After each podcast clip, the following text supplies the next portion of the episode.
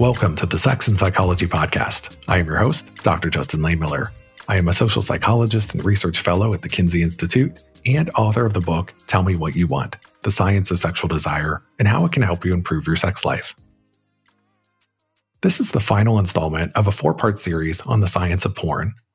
As we discussed in the last episode, there's a small minority of folks who seem really distressed about their porn use.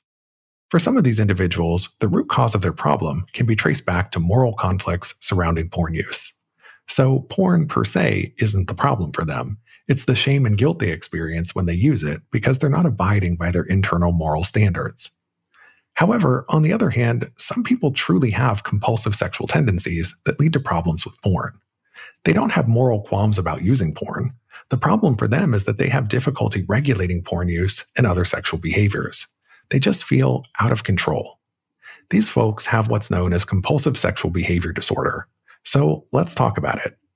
In today's show, we're going to dive into the history of this diagnosis and the controversy surrounding how to define what constitutes too much when it comes to sexual behavior and when it crosses a line. We're also going to discuss what compulsive sexual behavior looks like in real life, how common it is, and how it's treated. I am joined once again by Dr. Joshua Grubbs, a clinical psychologist and associate professor in the clinical psychology program at Bowling Green State University. Josh will soon be joining the faculty in the clinical science PhD program at the University of New Mexico in the Center for Alcohol, Substance Use, and Addiction. Josh conducts research on addiction, personality, and morality. He has published more than 100 peer reviewed articles, and he has received more than $1.5 million in grants to support his research. This is going to be a fascinating conversation. Stick around, and we're going to jump in right after the break. Enhance your sexual performance with FirmTech. Check out their tech ring, which is designed to give you harder, longer lasting erections while also tracking your erectile fitness. Wear it at night to monitor nocturnal erections and cardiovascular health, or wear it during lovemaking for a boost in the bedroom. Unlike other erection rings, FirmTech is easy to put on, adjustable to your comfort, and it can go on whether you're hard or soft. To learn more, check the show notes or visit myfirmtech.com and be sure to use my exclusive discount code, Justin20, to save 20% off your purchase. Again, that's myfirmtech.com.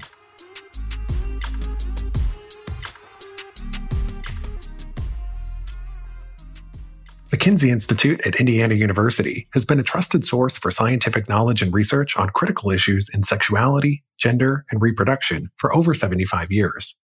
Learn about recent research, events, and student activities at America's premier sex research institute in their recently released annual report on their website. Find it over at kinseyinstitute.org and be sure to follow them on social media at Kinsey Institute. Okay, Josh, in our previous conversation, we talked all about how people often struggle with porn use when they have a moral conflict with it. That is, they're engaging in a behavior that is incompatible with their moral beliefs, and this creates distress. However, not everyone who experiences problems related to their porn use is religious or has a moral conflict. So let's talk about that. In the psychological literature, these folks are often described in terms of being hypersexual, as having compulsive sexual behavior, or as experiencing dysregulation. And the literature can be a little confusing at times because these terms are all used interchangeably. So, as a starting point, what's your preferred terminology here? How do you think we should be labeling or talking about this issue? I do actually quite a, do like quite a bit the ICD-11 term of compulsive sexual behavior disorder. It is a mouthful. In the literature, we often say CSBD because we love acronyms. We're academics. We love acronyms, but also because it's, it's less of a mouthful than compulsive sexual behavior disorder. But I do think that referring to it as compulsive sexual behavior or compulsive sexual behavior disorder makes the most sense because it doesn't presume that it's an impulse control disorder or that it's an addiction or that it's a trauma response or that it's shame or moral. It's literally just describing some people feel compelled to engage in sexual behaviors to such an extent that they experience problems because of it. Yeah, thank you for sharing that. That makes a lot of sense to me. Now, the literature on hypersexuality and compulsive sexual behavior is a somewhat messy area, not just because people are using different terms, but also because they're defining things in very different ways. Some folks have tried to come up with objective definitions where they try to quantify what constitutes too much when it comes to sexual behavior. So, for example, they'll define it in terms of the specific number of times you masturbate per day or per week, or how much sex you're having on a regular basis, how much porn you're using, or even the number of orgasms that you have in a given week. However, this approach is problematic. So please tell us why it doesn't work very well for people to try and come up with a specific amount of sexual behavior that's too high that in and of itself represents a problem. I think there's, you know, a couple of reasons for it. One, that desire to look at a count or an amount as definitional is born out of an addiction understanding of sexual behavior, right?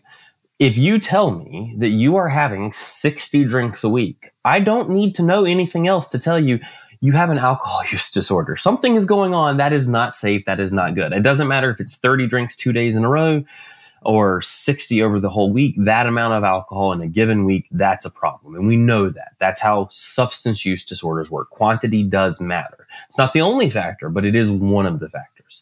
Sex, for one, is a biological drive that is hardwired into the species. Quite literally, without it, we don't survive as a species. It's fundamental to reproduction. And using, treating that as an inherently the same way that we would treat alcohol or drugs, I think that that's a problem by itself. I think the other piece is that what is normal sexuality varies dramatically person to person and even within person over time frankly, and this is playing into stereotypes, but the number of orgasms that a 16 year old boy might have in a given week versus a 70 year old man might have in a given week are probably just not the same. And using the same standard to judge both of those categories seems fundamentally wrong. And then there's a stigma aspect to this as well. So a lot of the historical definitions of what we might call compulsive sexual behavior, looking at count totals in particular, is extremely biased against anyone with a sexual orientation or a sexual behavior set that is allowing them to have more of that. And so, quite frankly, by a lot of these definitions, and you see this in some past literature as well, men who have sex with men in particular are going to be labeled as compulsive because they're having more frequent sexual encounters than the average heterosexual man or than the average heterosexual woman. Even though within that culture, right? Within that group of men, there's nothing impairing about it. There's nothing, they may, they could be having safe sex in the context of, I mean, could be in relationships, could be in casual encounters, but in the context that's not causing any problems in their lives. But because they had X number of partners last week or X number of sexual encounters, despite everything being safe and life going as well, we're going to call them, say they have a disorder. And that just doesn't feel right to me. That doesn't seem like the right way to approach sexuality or, or how we would diagnose a disorder as well. Yeah, I think part of the appeal for people to have like a specific number that they can peg to these things is in part that they want to have something objective that's easy to say, okay, either there's a problem or not. But that kind of thinking is a bit simplistic when it comes to this because it's ultimately about is it actually causing problems for the individual? You make a really important point that there's wide individual variability in people's sex lives and sexual behaviors. And I'm thinking of a paper I read not that long ago that tried to quantify what is too much, you know, when it comes to sex, what the definition of hypersexuality should be. And their argument was that it would be seven or more orgasms per week. So basically, an orgasm a day would be enough to get you into that hypersexual category.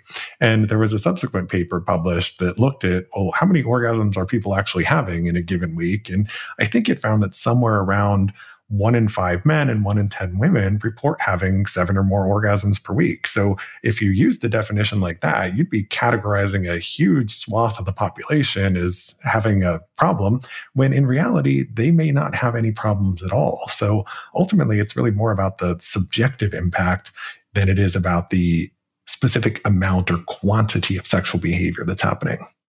Yes, certainly. And when you look at the diagnostic criteria for compulsive sexual behavior disorder, they do not list anything like a count. They don't list anything like a certain number of orgasms or sexual encounters. They don't even list an amount of time associated with it. What they say is these compulsions are there, the behavior is there, and the frequency of the behavior or of the compulsion is causing functional impairment. And there's this qualifier in most psychiatric diagnoses that there must be functional impairment, which is the psychiatric or psychological way of saying this is causing major problems in your life. So again, if you're having seven to 20 orgasms a week, either by yourself or with partners in a way that's not causing problems in your day to day life, I cannot imagine a scenario in which that should be accurately considered a disorder. You're just obviously enjoying quite a bit of sexual encounters or, or sexual activity, but that doesn't mean that something is wrong. It means that you're enjoying quite a number of sexual encounters or activities. yes, I agree with that. Now, the DSM has long had a diagnostic category for problematic low sexual desire. We're talking mm-hmm. here about the Diagnostic and Statistical Manual of Mental Disorders. It's kind of the psychiatry Bible for folks who might not be familiar with it. And in the DSM, it's known as hypoactive sexual desire disorder technically the diagnostic labels have different names based on the gender of the patient, but they're getting at the same thing that there can be this problematically low level of desire. However, there's no corresponding category for problematic high sexual desire in the DSM. So why is that? I think there's a, a couple of reasons depending on how you, you think about it. I mean, I think one hypersexual disorder, the notion of hypersexuality, I mean, it, it was proposed, right, for the DSM 5, and it, it went through a field trial, but it was ultimately excluded, right? But again, it's hard to define what would be objectively too much sexual behavior if we don't have a benchmark for that. Now, low sexual desire is a little easier to define. Even that, though, I, I frankly do have some problems with the diagnosis because I think it's almost always used as a diagnosis put on one person because their desires don't match their partners, right? We don't typically see hypoactive sexual behavior in a single person who's not sexually active, who's distressed that they don't have a sex drive. Typically speaking, hypoactive sexual drive is something that we would diagnose quite often in a um, coupled situation where one partner wants more sex than the other partner and one and that creates conflict leads to therapy and sort of things. And so I actually I have kind of big problems with that because it's using a mismatch in a couple to diagnose one person with a disorder, and I don't think that that's how disorders should work. Yeah, I think that's a really important point that, you know, when you're talking about something like high sex drive versus low sex drive, it's often in relation to a specific other person. And, you know, there is that tendency to pathologize. And, you know, you even see this within couples where when you have these desire discrepancies emerge, oftentimes the low desire partner is blamed for not being interested in sex, but sometimes the low desire partner is shaming the high desire partner for wanting too much sex and is labeling them as an addict. So, you know, the blaming and shaming thing can kind of go in either direction in those cases, but it's ultimately in those instances about that discrepancy between those two individuals, not necessarily that one partner has a problem and the other one doesn't. Yeah, no, I think that that's accurate. And I do think that this is an issue that anyone that's doing couples therapy or, or couples sex therapy has to wrestle with quite a lot is that uh, it's not all, but quite a large proportion of the sexual dysfunctions we see within couples or sexual conflicts we see within couples do fundamentally boil down to desire discrepancies. And as a culture, we we just don't have a norm around being accepting of that. You know, it, it is quite possible to be accepting of desire discrepancy and compromising and working that out in a way that's healthy for you as a couple. But we're more often kind of cultured to say, well, no, it's this person's fault because they have no sex drive and they should, or this this person's fault because they are a crazy sex addict. Instead of just accepting we're different and maybe we need to find balance or and explore ways that we can be functional together. Yeah, absolutely. So the DSM does not have a listing for problematically high levels of sexual desire. And in part, that's also just because there's been a lot of controversy in the field about what would actually constitute problematic high sexual drive and how would you define it? And so it's been this ongoing controversy for a long time. Now, unlike the DSM, the ICD, the International Classification of Diseases, does have a diagnostic category for problematic high sexual desire. This used to be called excessive sexual drive, and it was subdivided into nymphomania and satyriasis, depending on the gender of the person. And it's my understanding that this category was replaced with the term compulsive sexual behavior disorder in the most recent edition of the ICD. So, what is compulsive sexual behavior disorder and what's the criteria by which it's diagnosed? Yeah, and so I think it's worth noting that compulsive sexual behavior disorder, in a sense, certainly did replace that hyperactive sexual drive on diagnosis. But compulsive sexual behavior disorder requires that a person is engaging in behaviors. And so desire, drive, thought, fantasy is not part of the criteria now. What is in the criteria is an excessive engagement in sexual behaviors to a degree or extent to which that it's causing functional impairment in a person's life, typically in the the form of lasting physical harm to oneself or one partner, lasting emotional harm. And so this is kind of a gray area. What does emotional harm look like? Um, but typically we're talking about engaging in serial infidelity that's uh, infidelity inherently is non-consensual, right? And so I'm not talking about an open relationship. I'm talking about monogamous relationship where someone is without consent engaging in other relationships that type of thing might be that. Or functional impairment and maybe vocational like losing jobs things like that. A couple of important specifiers though. One the behavior has to be there right? It is not just thinking about sex or or being obsessed with sex or feeling like your sex drive is really high, behavior has to be there. And two, the distress and impairment associated with it cannot be attributed to moral incongruence, right? So it cannot be that you're engaging in sexual behavior at a low frequency, but you feel really bad about it because your morals say that it's wrong and then you get this diagnosis. Like the criteria, it's literally the only diagnosis in the entire ICD, in the entire International Classification of Diseases. This one diagnosis says, note, distress that is entirely related to moral judgments about sexual behaviors does not qualify for this diagnosis. Thanks for sharing that. And that's really fascinating to know in and of itself. This episode of the Sex and Psychology Podcast is sponsored by BetterHelp.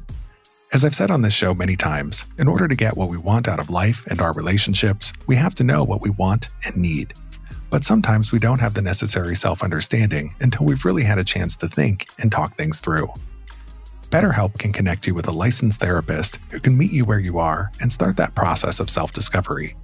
You can learn a lot about yourself while also cultivating practical skills, from learning how to set boundaries to becoming more empowered to advocate for yourself. If you're thinking about giving therapy a try, check out BetterHelp. It's 100% online and flexible to fit your schedule. Just fill out a brief questionnaire and they'll match you with a licensed therapist. But you can switch therapists at any time for no additional charge. Discover your potential with BetterHelp. Visit betterhelp.com slash sexandpsych today to get 10% off your first month. That's betterhelp, H-E-L-P dot com slash sex and psych.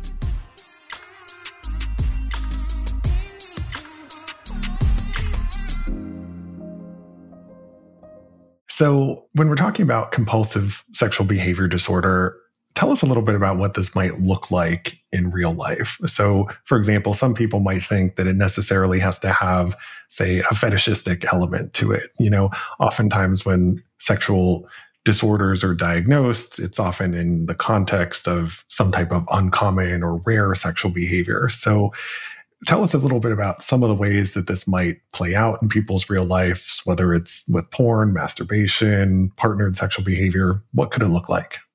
There's a, a, wide variety of behaviors that could fall into it. It could be solitary sexual behaviors like masturbation and pornography viewing.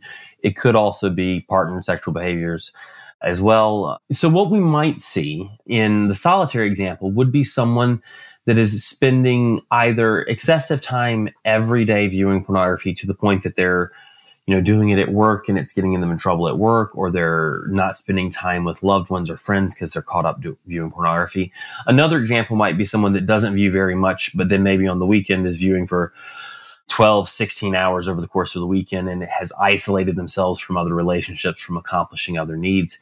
And again, those are not benchmarks. Those are literally just ballpark rough estimates.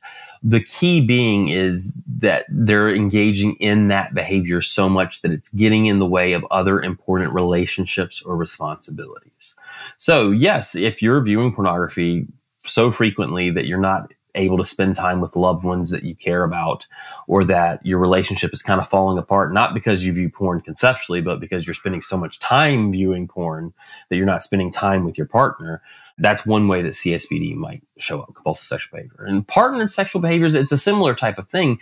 Is it causing harm? You know if you're having multiple new partners a week every week you're engaging so safely within confines that are not interfering with work and other meaningful relationships, that's not compulsive sexual behavior disorder. But if you're having multiple partners a week, it's not safe, it's kind of reckless, you're putting yourself and these prospective partners at risk of, STIs, you're in a situation where it's getting in the way of work, you're neglecting responsibilities, it's getting in the way of your relationships because you can't stop going out and finding new partners, that might meet criteria for it. You still need a full assessment, but it really is looking at is this sexual behavior getting in the way, the frequency of it in particular, getting in the way of me living the life that I would like to be living. That's kind of the starting point, and then you would need to seek help at that point, maybe, and talk to someone about what's going on and is it compulsive sexual behavior disorder or is it something else yeah i think those are all really important points you know so when we're talking about compulsive sexual behavior it can be a compulsion for almost any behavior that you can think of. You know, you can have a compulsion for a kink or fetish activity, or it could be for oral sex or something else that is, you know, very normative that most people engage in. It's more about, you know, what is the impact this is having on you than the specific type of behavior itself. Now, do we have any sense of how common compulsive sexual behavior disorder is? Is there a gender difference? You know, so what do we know about how many people might have this and who's most likely to be diagnosed with it?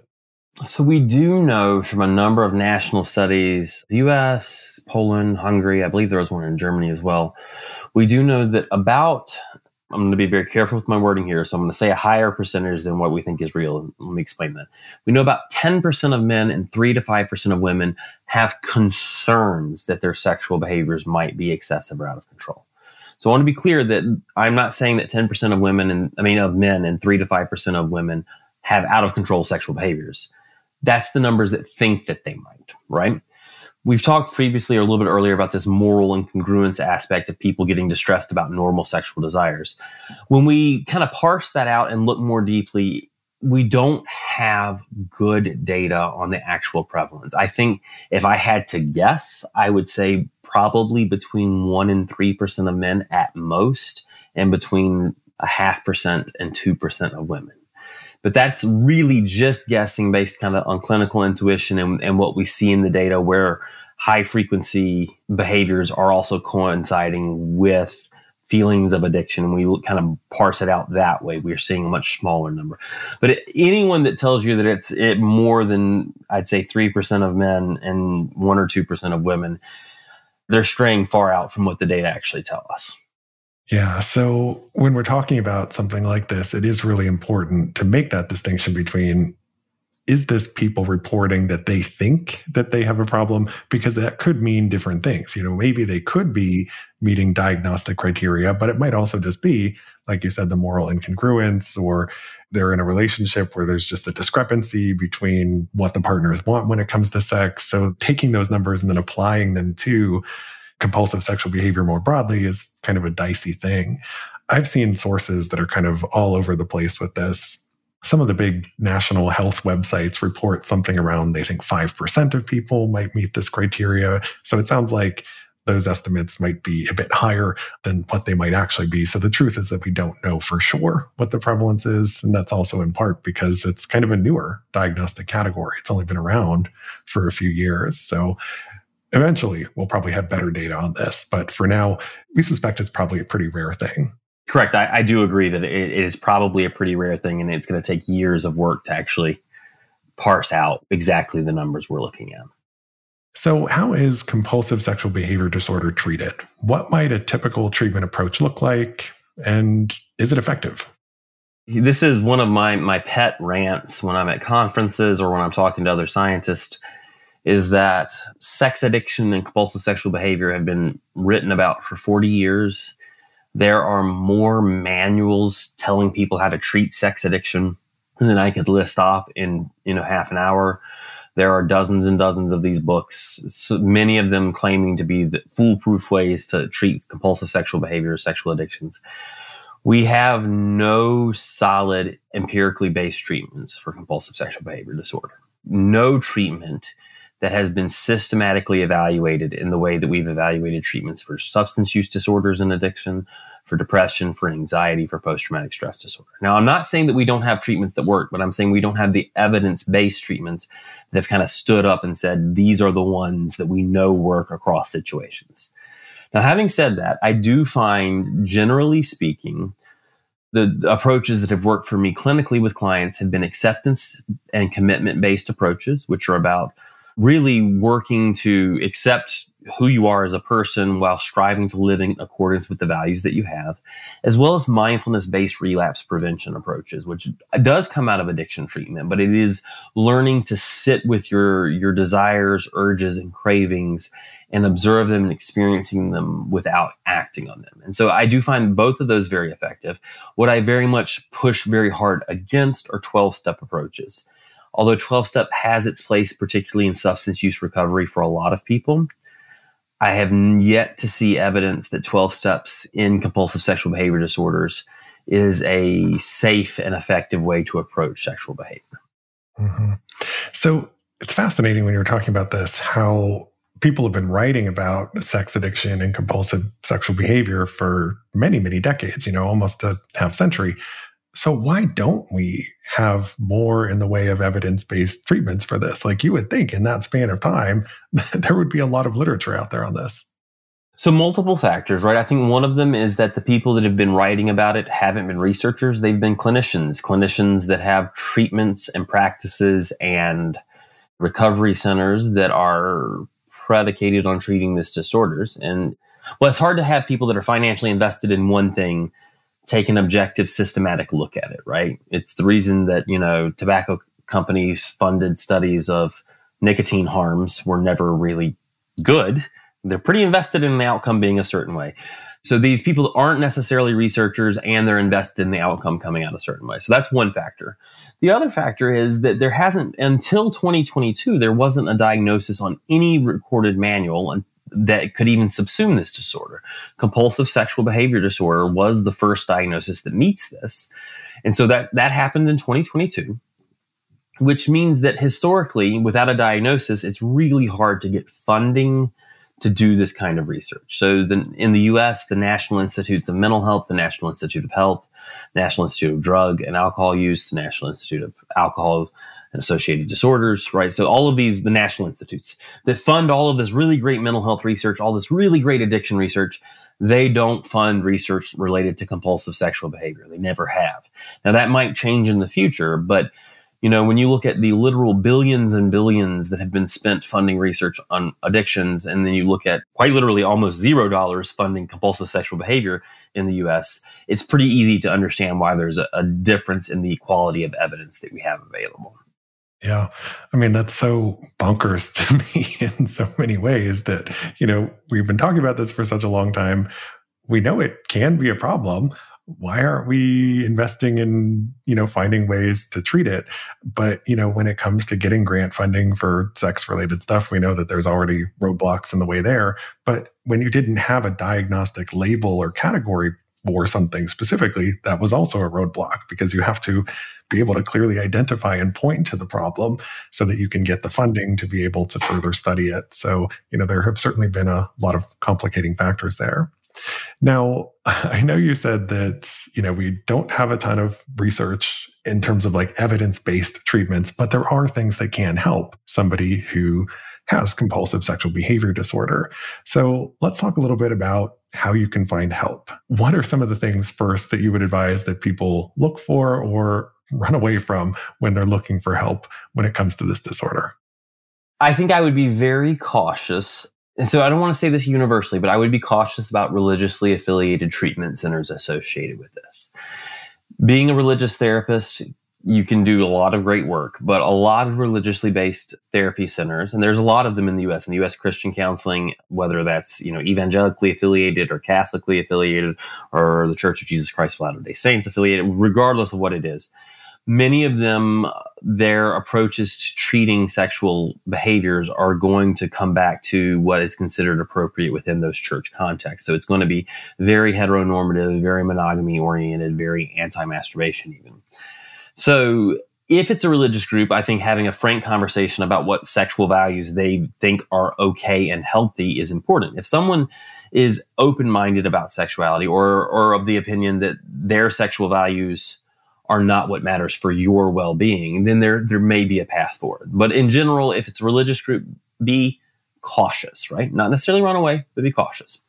Beyond that, I do think it is about actually having a frank conversation with the therapist, asking about what is healthy sexuality from their perspective. I, I am a firm believer as a clinical psychologist that clients absolutely have the right to interrogate the therapist that they're working with about what their values are. Now, a good therapist can say, My values are X, but in the context of therapy, my values for what we're doing here are this, right? So I can say in my personal life, I believe this for me, but that doesn't mean anything about what I think can be healthy for you.